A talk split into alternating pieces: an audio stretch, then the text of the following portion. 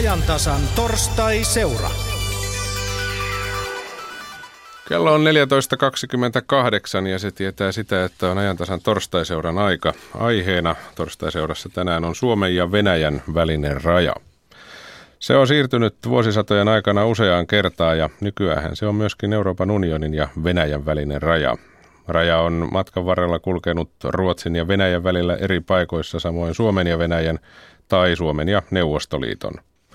Torstaiseuran pääpaikka on tällä kertaa Lappeenranta. Sinne siirrymme tuota pikaa, mutta ensin toivotetaan tervetulleeksi tänne Pasilan studioon Helsingin yliopiston Venäjän tutkimuksen professori Timo Vihavainen. Kiitoksia. Ihan pakko on ottaa ennen kuin mennään Lappeenrantaan kiinni puoli tuntia vanhaan uutiseen, joka kertoo, että Suomen kansallisarkiston ja Venäjän historiallisen seuran välillä on sovittu yhteistyöstä, jonka toivotaan helpottavan Suomen historiaa koskevien ratkaisevien kysymysten selvittämisessä. Ja tämä yhteistyötä koskeva muistio tosiaan on allekirjoitettu tänään Säätytalolla Helsingissä. Kuinka ollakaan Timo Vihavainen olit paikalla tuossa allekirjoitustilaisuudessa. Miten merkittävästä sopimuksesta on kysymys? No, sen merkittävyys varmaan paljastuu sitten ajan myötä ei siinä minun mielestä mitään sensaatiota ollut, mutta tähän uusi instituutio tai historiallinen seura ja sen merkitys sikäläisessä historian tutkimuksessa ja kirjoituksessa saattaa tulla suureksikin. Niin tässä on tässä Yle Uutisten uutisessa, jonka voi muuten käydä tuota nettisivulta lukemassa, jos aihe kiinnostaa annettu esimerkkejä kysymyksistä, joihin voisi löytyä vastaus. Eli esimerkiksi miksi Suomen annettiin itsenäistöä vuonna 1917 ja mistä syystä Neuvostoliitto halusi perustaa Terijoen hallituksen. Uskotko, että tällaisiin kysymyksiin esimerkiksi voisi tällainen yhteistyön kautta vastaus löytyä? No, niitähän on etsitty ja voidaan etsiä vastakin. En ymmärrä, ymmärrä että tässä on olisi mitään eri, erityistä syytä uskoa, että se nyt sen kummemmin selviäisi. Ja tuota, meillähän on tulossa Suomen tämä Otto Ville Kuusisen arkisto – mutta johan me käytettiin sitä lähes 20 vuotta sitten Moskovassa, että en usko, että sieltä hirveästi löytyy uutta. Tosin on sellainen hirve, hirveän paljon materiaalia, että, että ei sen tule ihan perusteellisesti kammattu. Niin, penkomista riittää. Timo kanssa jatkamme noin vartin kuluttua täältä Vasilasta, muun muassa historiankirjoituksen muuttumisesta aikojen kuluessa, mutta nyt on aika siirtyä huomattavaksi lähemmäksi tuota itärajaa. Lappeenrannan studiossa puhetta johtaa Mario Pirilä. Niin, meitä täältä Lappeenrannasta on vain muutama kymmenen kilometriä Venäjälle ja naapurikaupungista Imatralta vain ihan muutama kilometri. Svetogorskissa voi käydä vaikka päiväkahvilla, jos ei ole paljon jonoja ja kaikki paperit on kunnossa. Eilen kerrottiin, että Kaakkoisrajalla on tehty taas uusi matkustajaennätys. Yli kaksi miljoonaa matkailijaa on ylittänyt rajan alkuvuonna.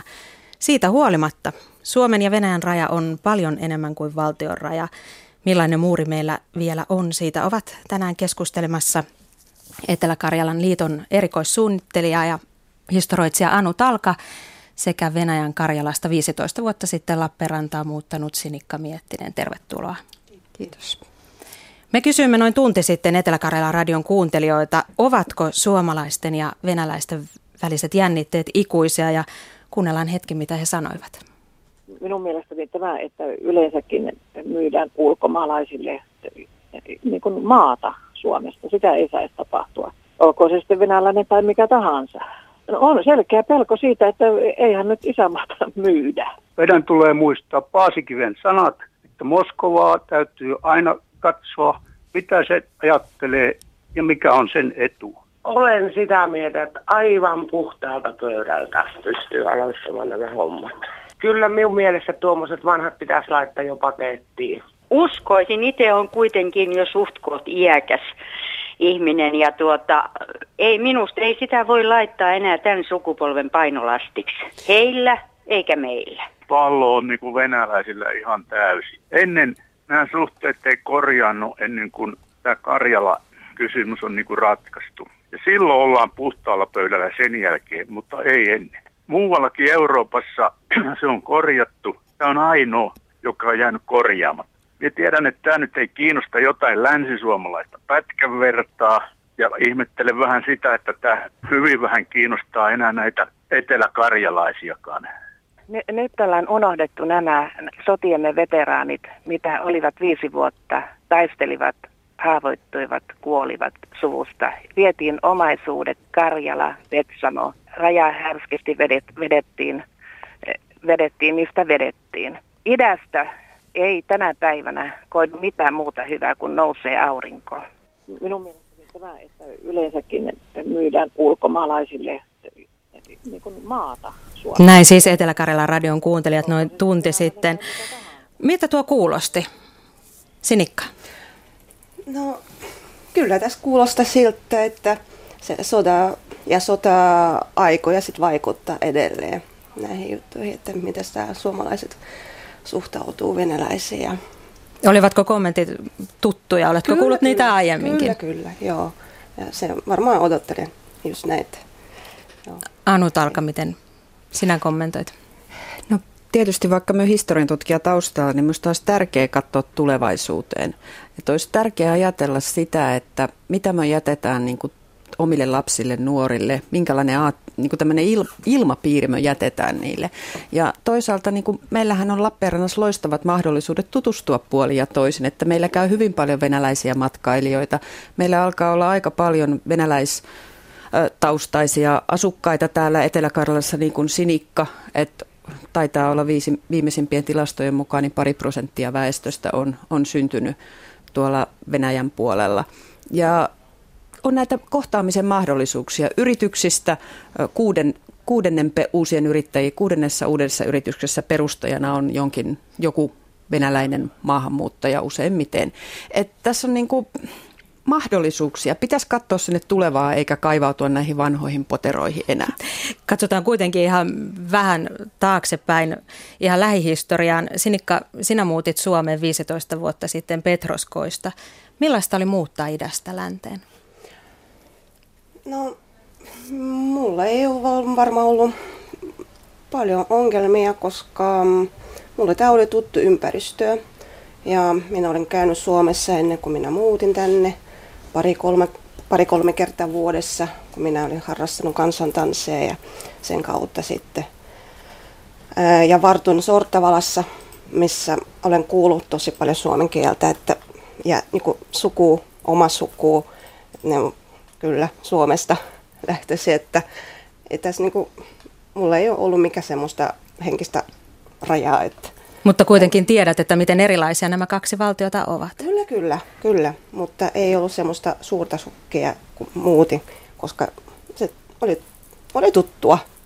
Mm. Anu Talka, kuinka jykevänä sinä pidät tätä historiallista, kulttuurista ja henkistä rajaa tänä päivänä?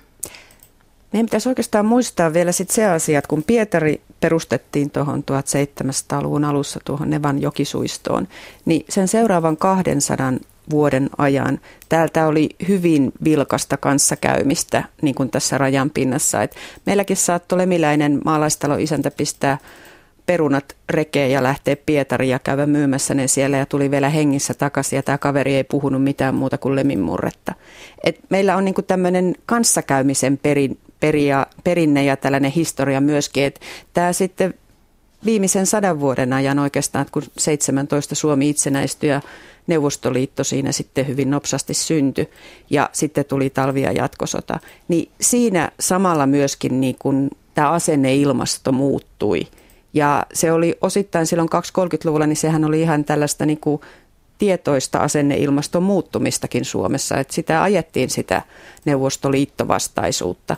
Mutta nyt kun meillä on mahdollisuus tähän kanssakäymiseen, niin minusta meidän pitäisi niin kuin antaa ihmisille mahdollisuus kohdata ihmisinä. Että me toivoisin, että Venäjän raja olisi jossain vaiheessa henkisesti samanlainen kuin on Ruotsin ja Suomen raja.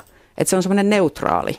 Mutta niin, voiko se olla neutraali? Tämä on kuitenkin tuhatvuotinen rajalinja, joka tässä on kulkenut ja kulttuurit ovat hyvin varsin erilaista. Voiko, voiko tämä raja mihinkä tästä muuttua viidestä tai kymmenessäkään vuodessa tai, tai ylipäätään kadota? Mutta sitten jos mietitään, että kuinka paljon se on muuttunut siitä, kun 91 Neuvostoliitto hajosi. Että silloinhan 90-luvullahan meillä oli täällä Lappeenrannassa, itse en kyllä silloin asunut täällä, mutta oli niitä lappuja kauppojen ikkunassa, että vain yksi venäläinen kerrallaan. Ja tänä päivänä lähes jokaisesta kauppaliikkeestä löytyy venäjänkielistä palvelua. Ja samaan aikaan ihmiset on niinku elänyt tässä tätä muutosta. Että et, et me oletan, ja mitä nyt omia tuttaviani ja kylän miehiä on jututtanut, että aika isolle osalle se alkaa olla kohtuullisen neutraali. Mutta niin kuin kuulimme, ei vielä kaikille. Sinikka, miten sinun on suhtauduttu täällä Suomessa ja Lappeenrannassa? No, Josko alussa, kun en paljon puhunut suomea vielä, on varmaan ollut tämmöisiä ongelmia, että sitten katsovat vähän minusta ja muuten. Mutta kyllä minä panostin sitten kieleen, että kyllä kun asun täällä Suomessa, että pakko puhua suomea. Ja kyllä sitten työelämää pitää päästä, että sitten on hyödyllinen tässä kunnassa. Että Mutta olet varmasti huomannut, miten muita venäläisiä täällä kohdellaan. Oletko huomannut kyllä, kyllä. näitä asenteita? Kyllä, kyllä. Näitä on äh, kouluissa, kyllä, kiusataan välillä. Niitä ryssiä, ryssiä silloin täällä kuulu. Mutta se on minusta, se on kuin paha tapa, se kuin tupakointi. Jotkut tupakoi ja ne tulee tupakoimaan ja sitten koko ajan ne sanoo niitä ryssiä. Mutta sitten, jos joku ihminen haluaa päästä ero tästä tavasta, kyllä sitten se on, se on vaikea. Ja kerroit aiemmin, että, Mm. että nämä pompsahtavat esiin esimerkiksi itsenäisyyspäivänä, kun katsotaan tuntematonta sotilasta. Ja Joo, joka vuosi niitä nostetaan niitä esille näitä kysymyksiä. Anu Talka, ruokkiiko tämmöinen tuntemattoman sotilaan katselu ja talvisodan hengen muistelu maidemme välistä vastakkainasettelua?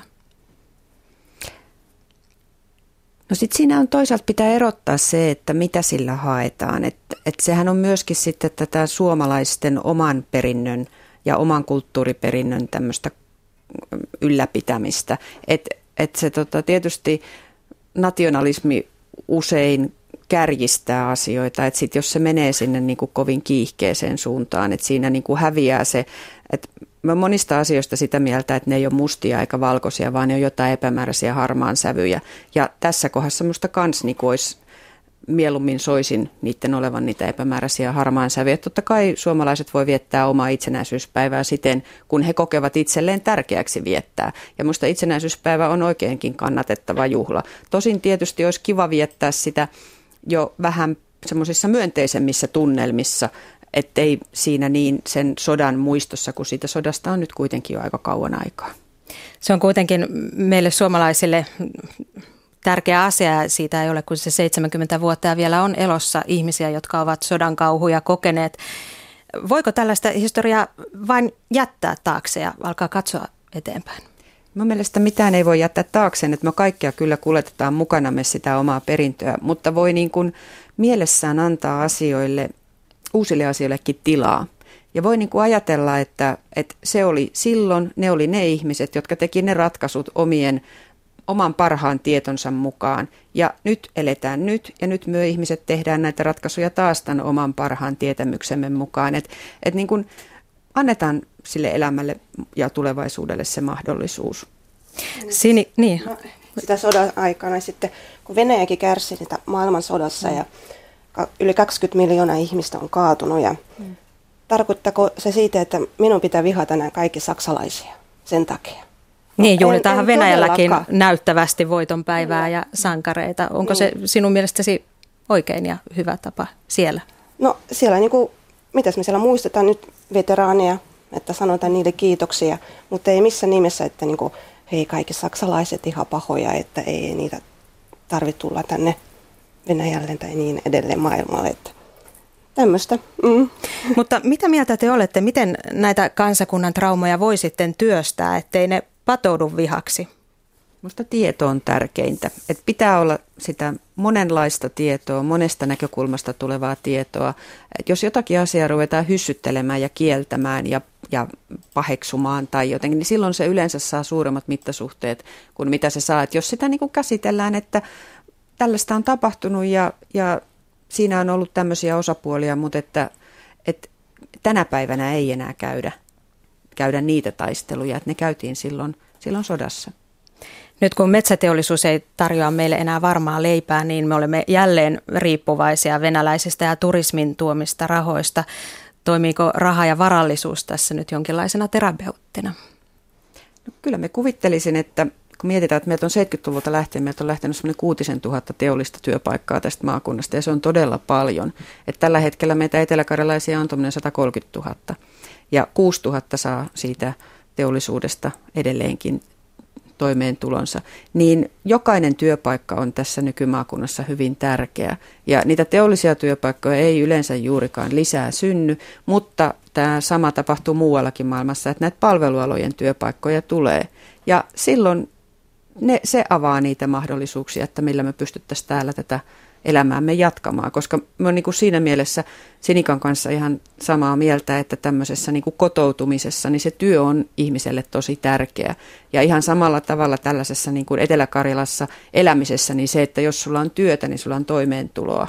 Et se työ on hyvin tärkeä. Se, siinä tulee pelkästään, ei tule pelkästään se raha, vaan siinä tulee myöskin se asema kokonaisuudessa niin kuin osana sitä isompaa joukkoa.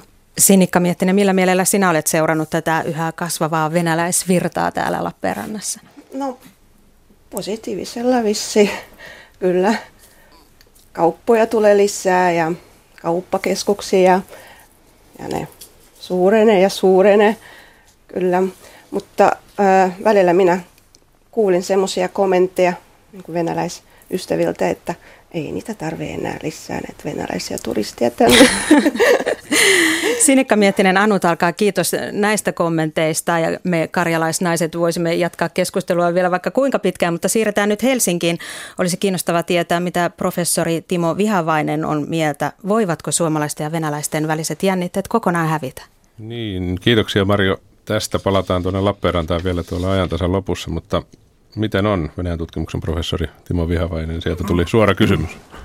No tietenkin, tuota, jos on kaksi eri valtiota ja niillä on oma kansalaisuus, niin ei nyt kokonaan häviä, että totta kai siinä joku, joku tietty oma tila aina, aina vallataan ja sitä pidetään, mutta tuota, kannattaa muistaa, että historiassa ei koskaan ole niin paljon ollut kontakteja ja kontaktipintaa suomalaisten ja venäläisten välillä kuin nykyisin. Eli oltiin kuitenkin tuommoinen yli sata vuotta osa Venäjän keisarikuntaa, mutta ei meillä osattu yhtä paljon Venäjää kuin nykyisin, puhumattakaan siitä, että venäläiset eivät hallinneet sellaista kieltä, jolla olisivat voineet suomalaisten kanssa kommunikoida. Ei meillä asunut niin paljon venäläisiä kuin nyt, asui paljon vähemmän. 1897 oli vain noin 6000 venäläistä Suomessa, jossa oli kolme miljoonaa asukasta lähes, että 0,2 prosenttia. Nyt on sentään yli prosentti, että – että, että, mutta toisaalta tietenkin, jos kontaktit lisääntyy, niin eihän nyt se välttämättä tarkoita sitä, että välit vaan paranee, että aina voi syntyä kitkatekijöitä. Yksi semmoinen on tietenkin ehkä, jos maan omistusolot kovasti muuttuu. Semmoinenhan tapahtui siinä 1900-luvun alussa, kun pietarilaiset osti huvilatontteja valtavan määrän kannakselta ja, ja oltiin jo, oltiin jo liittämässä paria pitäjää sitten sinne Venäjään. Meillähän oli oma raja siinä, että suurryhtyläskunta oli tullirajan erottama Venäjästä. Sillä oli oma hallinto. Se oli käytännössä valtio. Että kyllä se raja silloin oli ilman muuta ja varsin tärkeä olikin. Tässä puhuttiin aika paljon tuossa Lappeenrannan keskustelussa tästä henkisestä ajatusmaailmasta, joka Suomessa venäläisiä kohtaan vallitsee. Onko siinä ollut nähtävissä muutosta viime aikoina? Ajattelemmeko me nyt eri lailla venäläisistä kuin esimerkiksi pari vuosikymmentä sitten? No nyt kannattaa vain miettiä, että mitä venäläistä ajattelee, mitä suomalaista ajattelee.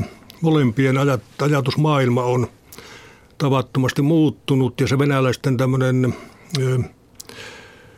henkinen ympäristöhän on kokenut täydellisen vallankumouksen, kun ajatellaan mitä se oli Neuvostoliitossa ja mitä se on nyt. Eli voidaan sanoa, että nyt esimerkiksi nuoriso, niillä on aivan sama yhteinen nuorisokulttuuri, yli kansallinen hyvin pitkälti. Ja niillä ei ole mitään ongelmia käydä, käydä tuota samoissa bileissä. Ei mitään vastaavaa ollut neuvostoaikana. Ja, ja tuota, voi olla jopa tämmöisiä alakulttuureita, jotka, jotka ei oikein katso sitä rajaa että tuota, kyllä muutokset on erittäin oleellisia ja hyvin suuria. Ennen kuin mennään tuohon rajaan, se joka jo muutaman kerran tässä tämänkin lähetyksen aikana on painettu, niin pakko kysyä, kun tuossa kuuntelijakommenteissa Etelä-Karjalan radio otettiin tuo Karjala edelleen esille. Nouseeko se miten paljon esille esimerkiksi sinun työssäsi? Niitä, puhutaanko vielä siitä Karjalan palauttamisesta, miten paljon? No, tuota en nyt hirveästi tunne ihmisiä, jotka siitä paljon puhuvat. Se on semmoinen tietty porukka, joka sitä kovasti harrastaa.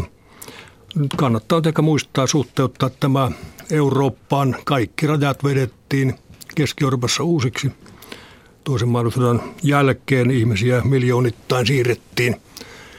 Ei näiden rajojen ja väestön palauttaminen ole realistista.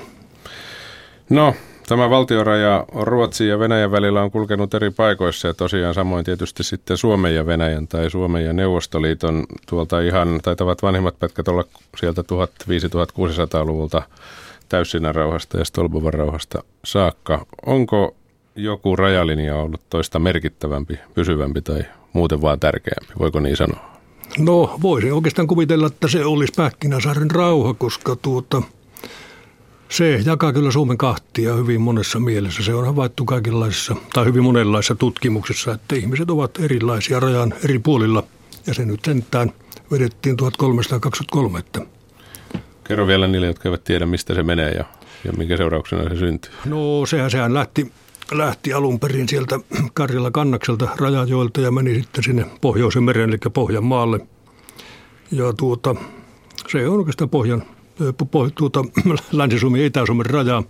Siinä on pehmeätä ja kovaa leipää ja murteita ynnä muuta, että, että tuota, se oli Novgorodin ja Ruotsin välinen ensimmäinen raja. Onko sen jälkeisistä rajoista, kun sitähän nyt on siirretty sitten moneen kertaan, se on itse asiassa kun asia tutkii niin yllättäväkin, miten usein siitä on paloja liikuteltu eri puolille rajaa. Onko niistä muutoksista joku sitten merkittävämpi kuin toinen vai onko ne sitten jo enemmän kosmetiikkaa? No kyllä tietenkin se Ruotsin valtakunnan tuota, riemuvoitto, kun 1617 saatiin tämä Stolbovan rauha ja saatiin tämä nykyinen Pohjois-Karjala, joka oli siis tosiaan tämmöistä voittomaata. Sitähän ei varsinaisesti liitetty Suomeen tasaveroisena alueena. Ja nehän siellä on ortodoksisia asukkaita, joista sitten aika monet pian pakenivat ja niiden tilalle tuli savolaisia. Että tuota, kyllähän se on aika merkittävä saavutus. Siinä on meillä tämmöistä vallattua aluetta vieläkin. Niin kuin itsekin Timo Vihavainen viittasi tuossa jo aikaisemmin, oli myös semmoinen aika, jolloin sitä rajaa ei noin virallisesti ollut Suomen ja Venäjän välillä. Oliko se raja kuitenkin tai tuntuuko siltä, että se raja on silloinkin? Kyllä se oli myöskin ihan virallisesti, että ei siinä... Ei, ei, Suuren ruhtinaskunnan raja oli ihan oli, virallinen oli. raja. Nimenomaan juu, että siinä tuota, se oli sekä hallinnollinen raja että tulliraja ja sitähän venäläiset yläluokan edustajat erikoisesti paheksuvat, kun heidän viinipullonsakin tullattiin, kun he menivät sinne kannakselle kesää viettämään. Että Suomi, Suomi oli aika itsepäinen ja täällä, tällä puolella raja ei voinut käyttää venäläisiä postimerkkejä ja venäläistä rahaa, eikä mitään muutakaan. Ja me pitivät jääräpäisesti kiinni omista laistaan, niin kuin jokainen valtakunta pitää. Että se harmitti tietenkin venäläisiä, oltiin niin lähellä Pietaria. Miten suuri merkitys tällä rajamuodostumisella on kielellä? Onko, kelpaako kieli rajaksi? No kyllähän se on aika, aika paljon kelvannut tietenkin, jos ajatellaan näitä karjalaisia, jotka sitten jäävät Pähkinäsaaren rauhassa jo sinne itäpuolelle, joista tuli ortodokseja, niin kielihän oli ymmärrettävää sen rajan yli, mutta tuota, kuten aikalaisdokumentitkin kertoivat, niin jopa sen jälkeen, kun karjalaiset sitten – tulivat samaan valtakuntaan 1617, siis osa näitä ortodokseja, niin ortodoksien ja, ja luterilaisten välillä oli aita, kuten sanottiin, että se oli eri uskonto. Ei niitä pidetty ihan, ihan kunnon kristittyinä, jotka taivaasenkin pääsevät. Tässä oli tarkoitus ja lupasinkin, että puhumme myöskin historiankirjoituksen vaikut- tai vallanvaihtumisen merkityksestä siihen, miten historiaa kirjoitetaan. Miten sinä itse näet, kun näitä rajasiirtoja on tehty ja muita, miten paljon tulkinta on ajan myötä vaihdellut siitä, missä se raja mitenkin, milloinkin on mennyt ja mistä syystä? No, tuota, tietenkin yleensä tämmöiset muutokset pyritään legitimoimaan, että ne, ne vastaavat sitten, ellei nyt ihan, ihan taivaallista totuutta, niin kuitenkin sitten valtion elinetuja tai jotakin muuta vastaavaa. Ja kun niitä ei ole koskaan oikeastaan muuten muutettu kuin sodalla, poikkeuksena 1212, niin kyllähän sota täytyy jotenkin vakuuttavasti perustella. Eihän niitä huvivuoksi käydä. Niin, liittyykö tähän nyt sitten tämä Putinin äskettäinen lausunto, jonka mukaan Stalin aloitti talvisodan korjatakseen rajavirhettä, niin lasketko sen tähän samaan kategoriaan? No miksei tietenkin täytyy muistaa, että Putinin lausunto oli nyt tämmöinen täysin epävirallinen jota häneltä, häneltä niin kuin haluttiin, että sanokaa nyt jotakin tästäkin asiasta. Ja hän tietysti puhui tämmöisen sotahistoriallisen seuran perustamistilaisuudessa, että, että jos hän olisi ruvennut siinä analysoimaan, että oliko sota oikeudenmukainen vaiko ei, niin se olisi nyt ehkä ollut vähän erikoista. Tuota, en antaisi hirveästi painoa tälle, tälle Putinin lausunnolle, mutta tietenkin kyllä se on linjassa sen kanssa, että tämmöinen nationalistinen ja sanottaisiko peräti suurvaltasovinistinen ajattelu on siellä yhä yleisempää. Selvisikö muuten missään vaiheessa se, mikä se virhe oli, mitä sodalla lähdettiin korjaamaan silloin, kun talvisodasta puhutaan?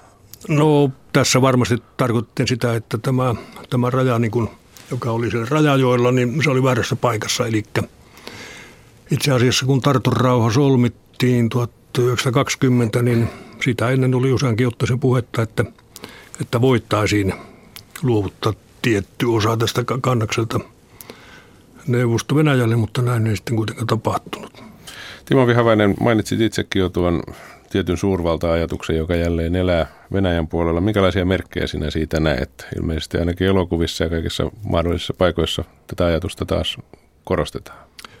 Kyllä, juu, ja tuota, niin, se sitten on tietenkin, tietenkin lehdistöä, ja jos nyt lukee vaikka nettiä, josta nyt ei välttämättä tarvitse aina tehdä kovin paljon päätelmiä, että siellähän on niin, niin kuin meilläkin kaikenlaiset hörhöt hyvin innokkaasti aina esillä, mutta ja äänessä, mutta tuota, verrattuna siihen, mikä tilanne oli joskus Jeltsinin aikana, niin kyllähän painotukset on aivan toiset, mikä on mielestäni täysin ymmärrettävää, koska silloin oli tämmöinen yleinen itseruoskinta hyvin, hyvin vahvaa ja ei sitä, semmoista voi koskaan rajattomasti jatkaa. Eli näet, että se on jossain mielessä ihan normaalia ja jopa tervettäkin, että tähän suuntaan menee ajatusmaailma. No se, että se menee siihen suuntaan sitten, miten pitkälle se menee, niin se on taas, taas toinen juttu.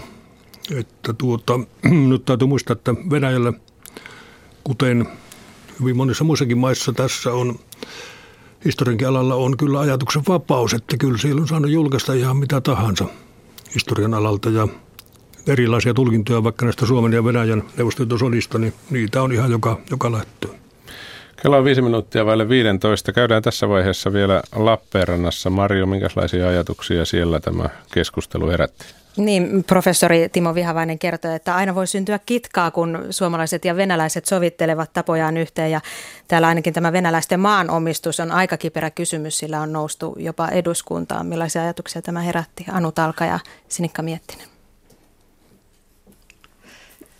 No ehkä siinä maanomistuksessa niin se nimenomaan kilpistyy siihen ajatukseen siitä, että kun kysymyksessä on se maa, josta on taisteltu. Ja silloinhan kun Suomi liittyy EU-hun, niin silloinhan pelkona oli se, että saksalaiset tulevat ja ostavat meidän kaikki järvitonttimme. Eli me kyllä näkisin sen osana tämmöistä, tämmöistä niin kuin muutospelkoa, muutosvastarintaa. että kun sitten mietitään käytännön kokemuksia, niin kyllähän meillä täällä Etelä-Karjalassa ja muuallakin Suomessa on aika paljon venäläisiä omakotitalon omistajia tai kesämökin omistajia ja kun miettii kuitenkin, että heitä on suhteellisen paljon, niin aika vähän hän tästä asiasta sitten kuitenkaan todetaan aiheutuvan mitään negatiivista. Et se on myöskin, tässä sitä aika voimakkaana tunnepohjaisena reaktiona. Kiitoksia. Kiitoksia sinne Lappeenrantaan Marjolle ja keskustelijoille. Niin, otetaan Helsingin yliopiston Venäjän tutkimuksen professori Timo Vihavainen kiinni vielä tähän maanomistukseen. Viittasit siihen jo aikaisemmin tuolta historiasta, mutta mitä ajattelet tilanteesta tällä hetkellä? Onko se niin merkittävä asia kuin se tuntuu monelle henkisesti olevan? Niin, se voi jollekin olla periaatteessakin vähän tuota, kovin vakava kysymys, mutta tuota, minun mielestäni tämmöiset asiat ovat – ovat tuota, niin aivan luontoisia, jos riippuen siitä, että mikä on tämä, tämä niin määrä, että tämä määrä muuttuu laaduksi jossakin vaiheessa. Että jos sanotaan nyt vaikka Imatralta enemmistä tonteista olisi venäläisellä, niin olisi aivan toinen tilanne kuin jos niitä on prosentti tai pari, että jossakinhan se piste sitten on tämmöinen kyllästymispiste, voisi sanoa, että se, se muuttaa luonnettansa. Tuskinpa nykyisin ymmärtääkseni näistä mitään ongelmia on ollut, että mutta tuota, täytyy nyt kyllä ymmärtää, että kun maa on myyty, niin se on myyty ja, Ja, ja tuota, sitä ei loputtomasti riitä, ettei sitä, sitä monen kertaan voi myydä. Tässä on puhuttu tästä rajasta. Sanot tähän loppuun nyt vielä, kun niin kuin totesit, parikymmentä vuotta sitten olisi varmaan nykytilannetta ollut aika vaikea kuvitella. Junalla mennään mennen tullen yli monta kertaa vuorokaudessa siitä. Mitä sinä näet seuraavaksi? Mihin tästä eteenpäin mennään? Lähenevätkö suhteet edelleen? No, siltä näyttää ja, ja tuota, kyllä se var, varmasti tämä viisumin poistuminen on lähitulevaisuuden asia. En kyllä näkisi, että sinne mitään ihmeempää merkitystä on. Että kyllähän se nykyisinkin aika sujuvasti käy, että moni kerta viisumi saa hyvin helposti. Niin, olet sitä mieltä, että kun, jos viisumi poistuu, niin sillä ei ole niin radikaalia merkitystä kuin moni sanoo. Jotkut ovat arvioineet kyllä, että se lisää huomattavasti tuota, äh, turismia, mutta minusta tuntuu, että muuten on pelättävissä, että se kyllä, kyllä vähenee sitä jollakin tavoin tavoin pidetä yllä. Niin, tarkoitat, että on vähän turha vaivalloista aina hakea sitä viisumia, kun haluaa käydä naapurissa. Niin, nykyisin sen on kyllä saanut hyvin helposti, että Suomi on aika hyvässä maineessa. Välillähän se oli aika ikäväkin se viisumin janottaminen siellä. Näinhän se on. Kiitoksia Venäjän tutkimuksen professori Timo Vihavainen vierailusta ajantasassa. Kiitoksia. Tästä aiheestahan on tänään puhuttu pitkin matkaa Radio Suomen alueradioiden lähetyksissä ja puhutaan vielä lisääkin tämän ajantasan jälkeen – Otetaan näistä iltapäivän aiheista nyt poimintona esimerkiksi Yle Turku, joka kertoo iltapäivällä tästä aiheesta siitä kulmasta, että matkatoimisto Nevat Toursin toimitusjohtaja Raimo Kaisalahti on haastattelussa ja hän kertoo Venäjän matkailuvaikeuksista ja viittaa myöskin juuri tähän viisumiasiaan, mitä tapahtuisi, jos viisumista luovuttaisiin. Satakunnassa, Porissa puhutaan tällä hetkellä ymmärtääkseni ja viestien perusteella eniten jääkiekosta, mutta puhutaan siellä myöskin eh, Venäjä-asiasta kysytään, että miten satakuntalaisilta ruski jesikkeli venäjän kieli sujuu ja miten tuolla Länsi-Suomessa, miten suosittua tuo venäjän kielen opiskelu on. Ja sitten vielä voidaan poimia näistä runsaasta aluetarjonnasta iltapäivältä Yle Perämeri, joka haastattelee vuonna 1994 maahanmuuttanutta ja palloilija Igor Solotarvia tämän iltapäivän aikana. Tässä oli ajantasan torstaiseura tältä päivältä. Ajantasa jälleen huomenna aamupäivällä kello 10. Nyt Radio Suomessa Kello tulee 15 uutiset.